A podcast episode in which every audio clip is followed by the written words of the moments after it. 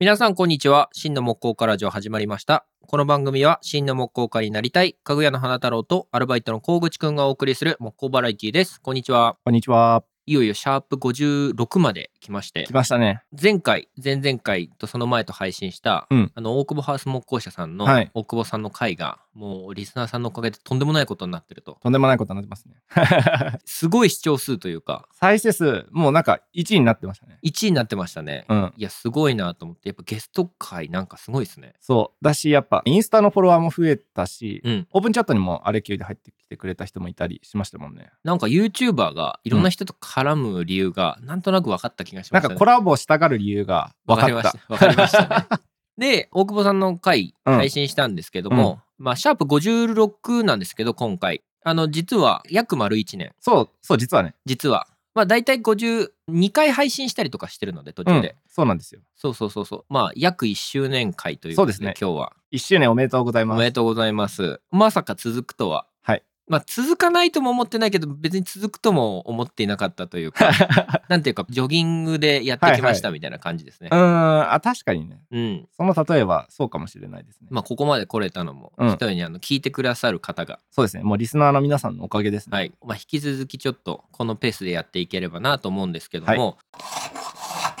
最近ちょっと地元で、はい。新聞等に出まして、はい。はいあ。のまあ真の木工家ラジオが、うんちょっと地元では名前だけが一人歩きしてるんですけど も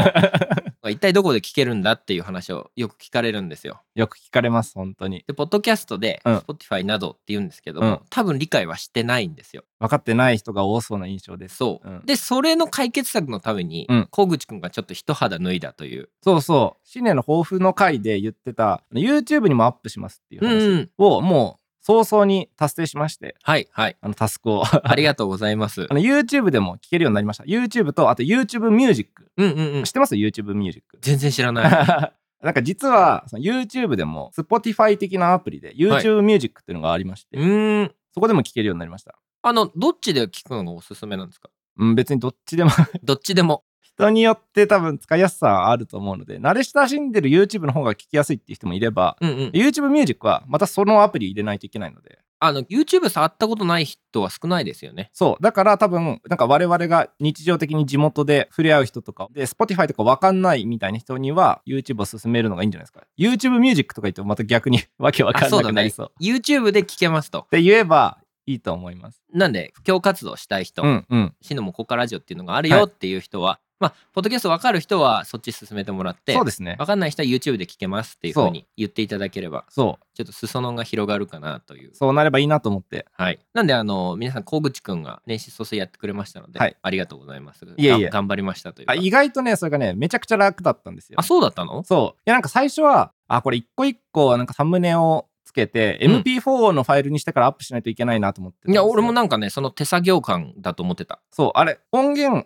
MP3 で僕配信してるんですけど、うん YouTube 動画なんではいは MP4 いにしないといけないなとか思ってたんですけど、実はもう YouTube は、うんなんと、ポッドキャストを配信する用の新しいサービスまでいかないんですけど、もうなんか対応してて、RSS 読み込ませれば、はいはい。もう自動で、引っ張ってってくれるんだ。もう全部過去のやつを引っ張ってくれて、いや、それすごいね。 じゃあ、今、全話聞ける状あ態。全話聞けるもうあ素晴らしい。 1話から最新話までもう全部聞けるし、これからアップされるやつも、もう勝手に RSS で拾ってくれるという、じゃあもう今年の目標達成しちゃったじゃん。達成しました。いやーおめでとうもうござい自ます。動的に自動的に。あの僕も年始というか今年やりたいことみたいな、うんあの言ってたんですけども、ありましたね。僕4月にはい子供の入園式があって、うん今現在スーツが着れないので、うんうん。痩せたいななんていんうううん話をしてたんですけども、僕も少し痩せたんですよ。お2キロぐらいもう痩せたんですよ。おお、有言実行ですね。そう素そう晴らしい。ご飯をはいお茶碗に、まあ並盛り2杯ぐらいあのおいーつもおかわりして食べてたんですよ。構、結構なわんぱく感が。そうそう。まあそれでも中学生の時から変わってないので。 あ、そうなんですね。へーだからそれはもう見直さなきゃいけないなと思って、うんもうお茶碗に、まあ、3分の2ぐらいですかね、っはいはい。ていう生活を続けてたんですよ。うん。そしたら、らもう割と目に見えて痩せてへーいったんですけど、なんかある日ねちょっとねうんめまいするようになっちゃ って、でその時ちょうどね子供がインフルエンザやってたのであーまあついに俺もかかったかなんて思ったんですけうど、んうん。その時にやたらね、うんラーメン食いたくな って。もうあのダイエット中なのにラーメン食っちゃ ってそしたらめまい収まったんですよあ、ということは、そう、ということは、ちょっとね、低血糖の状態になってたんだなと思って、 なるほどいや。低血糖はねちょっと危ないなと思って危ないですね。そうクラクラしてねちょっと脂っこいラーメン食べちゃいましたけ どまあそれ以後はあまりご飯を極端にも減らさないようになるほど。まあ徐々にねちょっとやってスーツ着れるように大事ですね。やっぱ急激なダイエットは危ないといういや理由があの危ない危ないですねもう本当に真似しないでくださいいや、勉強になりますね、これそうは。あなのるほ低ど。血糖には皆さんお気をつけくださいまあ、今日は1周年記念会でちょっとはいお便りの方読んでみたいなと思うんですけどもあ、そうですすね。実はひっそりとお便り募集はしていたので、はいあの知らぬうちでですね、お便りくれてる人がありがとうございす。ます久しぶりにお便り会やっていきたいと思います。あのお便りちょっとね読まれないなと思ってても、うんいつか読みますのあでちゃんそうとあの一応ね送ってくださった方全部確認してて、うんこれはどのタイミングで読もうかなっていうほらコーナーあるじゃないですか木工あるあるのコーナーとか、これはもうちょっと貯めておいていつか大放出しようかなみたいなのは ちらほらあるのでちょっと皆さん待っていただければと思まいますけあど、適切なタイミングで ね適切なタイミングで、はい今日読むのはいわゆる普通のお便り的なありがとうご普ざい通おますた的なやつですね普通のやつお願いします、はいまず一人目、はいジミーさんという方からいただきましたいつもありがとうございいつますもありがとうございます。えースパイファミリー会、面白かったです。アニメの窓まぎにも名作椅子がちらほら出てた気がします。はい徳島県の大塚国際美術館に行った時に、実際にバルセロナチェア、ボールチェアなど、スパイファミリーにも出てくる名作椅子が多くあり、座ることができました。えー、美術館に結構名作椅子が置かれているのを見るので、おすすめの美術館などあれば、ラジオにしてほしいです。とのことです。えー、僕全然おすすめできないな美術館とかあんま行かないので美術館行か ないっすよね、河花太口郎くさんはどうですかあ僕実は、うんほら去年あのネクストで東京に行く機会が何回かあったじゃないですかあの時に絶対に美術館とガッチャンコさせていくってうんいううんのうをなんか使命として使命としてね 東京に行ってたんですけど、はいその時に東京の国立新美術館はいってとこに行ってきてそこはねめちゃめちゃ良かったですねどんな感じのものが置いてあるんですかあのね椅子で言うとあのカール・ハンセンの椅子がいっぱい置いてあるへえバイチアェアとかあとセブンチェアだったかななんかいっぱい置いてありましたね美術館の中に、であのカフェの中とかに置いてあるじゃあいわゆる結構その木製の名作椅子みたいなやつがが多いイメージ。あ、でも普通のもありましたけどね。うんうんい。やいいなそれはだから良かったです。あ、ちなみにね、僕が行った時は、そのイブ・サンローラン展を見たくて、ほうファッションのやつですね。いや名前だけしか存じ上げないんですけどもですよね。あ、僕もね、ちなみに全然ファッションのこと詳しくないんですけど、はい今まで触れてこなかったものはをいインプットしたいなっていう思いがあって、それはあります ねそれはあるあの結構偏るじゃないですか。うんこの業界に言うと、まあ、木工系か工芸か民芸かみたいな。ちょっとね変色になり気味ですよねねなから、でも全然今までの僕の文脈と違うとこ行ってみようと思ってて、うんうん人生であんまり触れてこなかった部分ですねそうそうそう。とても良かったです。じゃあちょっとあのジミーさんなんか機会があればぜひ、とても良かったです。はいありがとうごじゃざいあます次のお便りいきたいと思います。はい。次のお便りはですね、ヨシさんですね。ヨシさんありがとうございます、ありがとうございますえーカナダの西海岸、バンクーバー島のビクトリアという町で木工やっています。ヨシと申します。あ日本でやってるわけじゃないんだね。これ実はなんか、割と最近、オープンチャットに入ってきてくださった、はいあの方ではないかと思うんであすけど。そううですよねなんか留学して今はうん日本でやってます、勝手に理解してたんですけど現在進行形で海外でやられてるんですねなのでは。で、初めのエピソードから聞かせてもらって、最新まで追いついたのでお便りさせていただきます。えー、すごいありがたいですいつも楽しく聞かせてもらっています。2012年からカナダに住んでおり、2015年からカレッジのプログラムで木工を本格的に学び始めました。はい今は半分木工の会社に所属しつつ、半分は独立した状態で働いています。おーあ、なんかこういう人、アメリカの方多いイメージですね。アメリカ、カナダとか、なんとなく。そうなんだなんか結構 YouTube とか見てると、うんなんかすごいガレージにめっちゃルーターのビットいっぱい置いてある人とかいる、そうですあのああいう人たちなんじゃない大久保さんもこう、うん海外はすごいハイアマチュアが多いみたいな言ってましたこよねとを。言ってましたよね。そういう感じなのかな。で、えっ、とですね、日本で木工を学んでいないので、はい番組を通して日本の木工事情が聞けて、かなり面白いです。かなり偏偏った木工事情のような気もします我けど々の流してる情報、かなり偏ってますけど、大丈夫ですかね。カナダと同じだなと思うこともあれば、違うこともあり、興味深いです。一つ質問があります。時々番組で聞く道具警察とは何ですか道具警察いますねいますね。道具の使い方について、いちいちうるさい頑固な職人さん的な感じでしょうか北米は頑固な職人さん的な人はかなり少ない気がします。あ、なるほど、そうか。日本は多そうなイメージです。これからも番組楽しみにしています。いつか機会があればカナダにもお越しください。ありがとうございます。ありがとうございます。僕らの稼ぎでカナダに行けたらいいですね。いけないですね。いやー何か盛大に売らないとダメですね。そうですね。素晴らしいですね。真のもここからジョンがワールドワイドにね。なってきましたという。海外で聞いてる方、これ2人目ですね、今んとこいや。僕が知素る限り晴らしいすごい。なんか各大陸に一人ぐらいずつ欲しいですね欲。しいですね。そうすればちょっとすごい売り上げたたった時に、うんあの海外遠征というかしたいしたい。もうあるかもしれない。なんうかん逆に結構カナダの木工事情とか聞きたいですけどね。ね、ほんとそう思う。うん、違うとこというか、うんカナダならではの木工事情はどうなんだみたいなところはあねりますけど。あと僕めっちゃ気になるのが、うんあ全然ちょっと話脱線しちゃいますけどいいはでいすか、はい。あのなんか東南アジアの方とかでよくリール動画に上がってくる、もうめちゃめちゃな環境で木工の作業をしてる人たちの動画とかあるじゃないですか。あのものすごいでかい丸のこうブンブン回しながら切ってたりするやつですよとね。か、そう、あの旋盤とかをテーブルじゃなくて地べたに置いて、うんい足でバイトを挟んで削ったりとかしてるややすごいですつ。ね。ああいうのもね、見てみたい。海外のリアルな現場を見てみた。ないんか僕うのんカナダのイメージは、はいなんか筋肉ムキムキのタトゥーの入ったお兄ちゃんうんがフェスツール使ってるか、あ のタンクトップの,、はいあのお姉様はい。が木工してるかっていうあーなんかそういうイメージなんですけいやどでもそういうリール動画いっぱい上がってきますよね。 まあなんか実そう際いうリールボ動画見ちゃうんですけどね わかる見ちゃうんですけどいけないんですけど。わかりますね。そうなんですよちょっとタンクトップのお姉さんがね木工作業とかやってると 見見ちゃうのでその辺の事情も教えてもらえればそうですね。本当にそういう人いるのみたいなあの半袖短パンでチェーンソーを切ってる人とかね、そうなんいでますよそれでもちゃんとイヤーカフはしてるんだ そなってう、いうイヤーカフはしてるんだっていうのしは。てるんだっていうねあとなんか道具警察のそう、話道具警察お答えしないといけないですけど。そうまあそういうことですよね。 そういうことですあのいわゆる頑固な職人さんタイプの方が結構あのそうそうそう道具についてちょっと使い方がなってないぞみたいな。そう結構、まあ、YouTube とかでうん「カンナ研ぎます」はいのみの研ぎ方見せます」みたいな動画上がってるじゃないですか、はいはい。でそこでコメント欄見てると、うん。こんなベタ裏はありえないとそかうそう。 そういうのあがるんだよ道な具警察ですね、 ですねですうね。ん、あのよく〇〇警察っていうのを呼ばれるんですよ。道具以外でもね。例えばってなるとあ何かあ思いるつかかないですけちょっと今調どべてみようかな。なんかパトロールして回ってるんでしょう ねまあこんなのはありえない的なね感じ最近そういえば僕が聞いたのはあの技的警察ですね。何何技的警察あのほらガジェットとかでうんうん、うん、あの海外のやつだとほら日本の技的がついてないから売っちゃダメみたいなやつ何技的ってあ技的ってあれ正式名称なのかな何審査通ってないみたいな感じあれだ電波法令で定められている技術基準に適合している無線機であることを証明するマークですあへえなんか認証受けてない的なイメージなのかなああそうですねそうそとね僕この間見たのがね、ううんあのハイボールのはい入れ方の動画が上がってたんですけどあ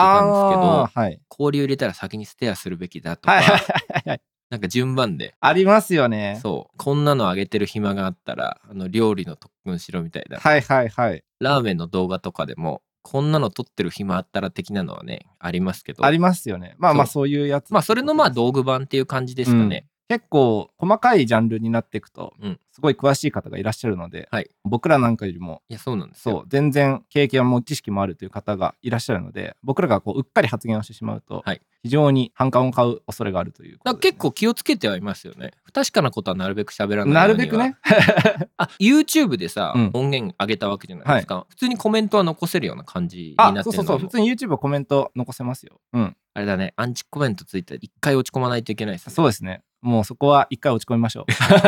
真摯に受け止めてう、ね。そうですねあなんかねやっぱねその YouTube とポッドキャストやっぱ違うんだなっていうのを思いましたもう媒体としてそもそも全然違うなっていうのがああ、そうですね。あの、あのアナリティクスを見てるとね分かる何アナリティクスって。視聴回数とか、うん何パーセントの人が何分間見ましたとか例えばですけどじゃあ今花子さんに見せますけど、はい例えばこの何月何日にチャンネル登録者が何人いましたとか、はい再生時間が総再生時間何時間ですとか再生回数何回ですとかあるじゃないですか、はいでこの中にインプレッションのクリック数とかその平均視聴時間とかあ、へえ。出るんですよ、で一番再生されてるのが YouTube だとワークマンの回なんですよあ。こういうの見ると。と、あ、やっぱ、ポッドキャストとやっぱ全然違うなって。受けがいいエピソードが、やっぱ、ポッドキャストと YouTube で違うなっていうやのが。っぱこう、聞いてる層っていうか、が見てる層っていうのか。多分違うんあちなみになんですけど、ポッドキャストの方は、受けがいいのは、やっぱね、接着剤の回とか、木工機械の回とか、もう超ディープな話してるやつ。あそうなんだうん。ああの、ゲスト回は一番ですけど、そうかそうかそうかなんかその辺行くと、うん知り合いというか、うんあのリスナーさんから、うんバージョン2というかあ第そうそう2回目やってくれみたいな言われる。言われますよねそう。で、あれの異常なのが、その視聴維持率っていうのがあるんですけど、はいあれ20分ぐらいあるじゃないですか。うんあのね、95%ぐらいの人が全部聞いてるんですよ。すごっ YouTube だと絶対途中で離脱するんですよ。ああいう超マニアックな話してるとか、うんうん開始数分で離脱するんですけど、95%維持して聞いてくれるっていうのは、結構、ポッドキャストの中でもめちゃめちゃ数字いい方ですね。じゃあポッドキャストのリスナーさんの方が、うん割とこう深くてその専門的な層にそうそうそうまあ突き刺さってるみたいなそうだと思います。間違いなく。だからきっと YouTube だとワークマンとかがそうそうそう受けるとかだからそういうなんか大衆に受けそうなやつの方が、うんうん YouTube ではやっぱ受けるんだなっていうのを感じましたね。あとやっぱ維持率が全然違う。YouTube は低いですね。そうか、うんやっぱじゃあ違うんすね違うと思いますね。まあちょっとなんかテーマの話になったので今年やってみたいテーマというか持ち込み企画的になんかまあ去年からずっとあ去年というかね始めた時からずっとちょっとやりたかったんですけど、はい僕「ハリー・ポッター」が大好きで、はいはい。あのハリー・ポッターの杖を、うんこう木工家が、はいまあ分析じゃないですけどあー、なるほど。そうやりたいなっていういやの面白がそあうりますね。まあ、ハリー・ポッター知らない人だとわけわかんないと思うんですけんどんも、ハリーはうん1位の木の杖を持ってるんですよ。ハリー1位なんだ。そう1位の木で。意外。ハーマイオニーに至ってはうんブドウの木なんですよ。 ブドウの木ってスカスカなんですよね。枝っていうかポキンって折れちゃあうみたれいな。やばいですよね。あれ杖になるんだみたいな感じで。カスカで軽すぎてなんかカビてきたりとかしそうな感じですけどだからさ、なんかイメージとしたらさ、なんかウォールナットとかさ、チークそうとそうかマホガニーとかああいうなんか高級な杖みたいな。ね名木系使ってんじゃねえかと思ってそうそうそうそう。でなんかスリザリンの量はなんかきっと多分あの悪そう悪そうな木っていうとなんか語あの弊がある、ね、豆科のめちゃめちゃ重たい比重の重たなんか重たい木とかあとリグナムバイタとか使ってそう 硬いやつだねリグナムバイタ誰かスリザリンの人使っいてや そうウリンとかウリンとか使ってんのかなみたいな感じですね、うんなんかウォールナットはちょっとねなんか闇の魔法使いとちょっと若干相性が良さそうな感じがあーそっか雰囲気がしますね、なるほどうん、でなんかあの、まあ、オリバンダーっていう人がね、うんあのハリーの魔法世界で杖を作ってるんですけど、うん映画とか見ると、うんうんものすごい量の杖がありますよねあのおお店店のに中にそうストックされてるんですうよ、ん多分あれオリバンダーさんが1日1本作っててもね間に合わない量だと思うんでそうですねあれ多分ねおじいちゃんとか、うんあのそのまた上の世代のやつがうんすごいストックされてんのかなと思って、もうデッドストックの山なんでしょうねきっとね、デッドストックの山だよねあれ あんなに在庫を抱えてさ確定申告どうなってんのかなみたいなあれ感はじはねし多ます分ねねとんでもないことになってますよとんでもないことになってますよね っていうようなねとっとと全部処分した方がいいんじゃないかっていうガレージセールじゃないけどね、うんでもまあ合う合わないがね杖は そあうっですたりする、あるらしいですすからね、うん、叩き売りできないんでしょうねきっそうと合わないから結局買ってもらえないっていう1本ずつねね1本ずつちょっと合わせながらね需要方っていうかね在庫方な感じはしますけどまうあんちょっとね、その辺の話もねあのこの人がこの木使ってるんですようんみたいな話もちょっとねできれば、あそれいいですねあのいいかなと思って面ます白いいやちょうどアマプラで「ハリー・ポッター」割と最近見れるようになったからいいんじゃないですかタイミング的にはそうそうそうそう前作ねね前作見れるようになったからいいんじゃないですかちょっとそれじゃあそれキンキンでやりましょうキンキンでやりましょう、はいちょっとこさえてくるんではいネタをお願いしますありがとうございますあと、ね、ごめんなさい僕ねもう一回ああもうなん24分ですねあいいですよ全然さっきワークマンの話出たじゃないですか、去年からフュージョンダウンっていうあらゆるはいはいダウンジャケッありますよねトを好ん割で、手軽な価格のやつそう着てたんですけどあれあの火の粉で穴が開くんですよ であの毛がですね、うんあのダウンがうん放出されちゃって薪ストーブのあの薪の火花をねパチパチ当たってそうなんですよでこの間最後のとどめに、はいちょっと機械運んでたら、うん近くにあったトタンの波板ですね、にビリビリビリビリっつってって引っかかっちゃって薄いあの生地がさばけて俺の腰のあたりからダウンがもう空中に舞って全部出ちゃったってわいーっうつって小口君見てたよね 僕現場にいましたからねあの光景はねもうね笑っちゃいましたねいやあれね 俺のダウンがーっつっていやであれで養生テープでテープペタって貼ってったんですけど、うまあ、保育園に子供迎えに行ったら、うんうんなんか女の子が、うんえそれどうしたの?」ってなんかすごい軽蔑の目で見られていやねちょっとさばけちゃって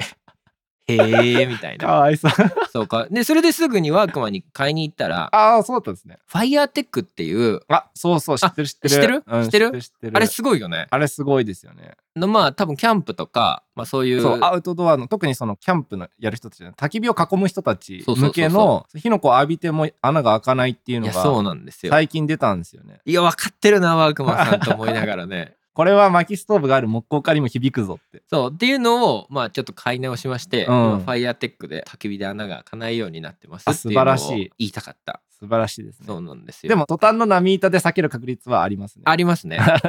りますねだからあんまり途端の波板のそばに行っちゃいけないですねですね。そうですねだから皆さんあの気をつけてくださ気をついけてとくいうださこいとで今日は1年の記念会になったかどうかはちょっと分かりませ んなんがか、半分ただの雑談会みたいな。雑談で終わりましたけど、まあ、あの今後もそんなテーマでいいんじゃないですか。ほら、大久保さんの回は結構重かったから、そうだね 軽めでいいんじゃないいやすごかったねにあの聞き応えあったよねそうしなんかやっぱね反響もあありましたねやっぱ、うんみんななんかやっぱ我が家も奥ぼけを見習ってどんぶり勘定をやめようかなと思いますみたいなと か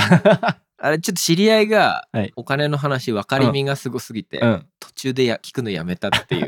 いや分かるんですよねあのわかるやっぱわかりますよねちょっとねお金ざるというかうんうん丼、ぶりやってる人はねちょっと耳が痛い痛いで感すじよね感じですけどもマネーの正常化というか、うん稼げる木工家にねそうです、ね、やっぱり真の木工家はそう真の木工家は一応精神的なうん充足も大事だけど、経済的な充足もね充足もね大事だと花太郎さんと僕の間では一そ応う見解が一致してますのでそうなんでまあちょっとねお金の話もね、はいあのまあ、確定申告絡みの話がどこまでできるかわからないですけど。確定申告とかインボイスの話とかねまあ、お疲れ3回みたいなね確定申告お疲れ3回みたいのはやってもいいかあなっあーていいういですねいいですね、うん、軽く触れる感じはい、軽くで、触れる感じでねじゃあ今年もね稼いでまいりましょうということで、はいえー、真の木工家ラジオでしたありがとうございましたありがとうございました。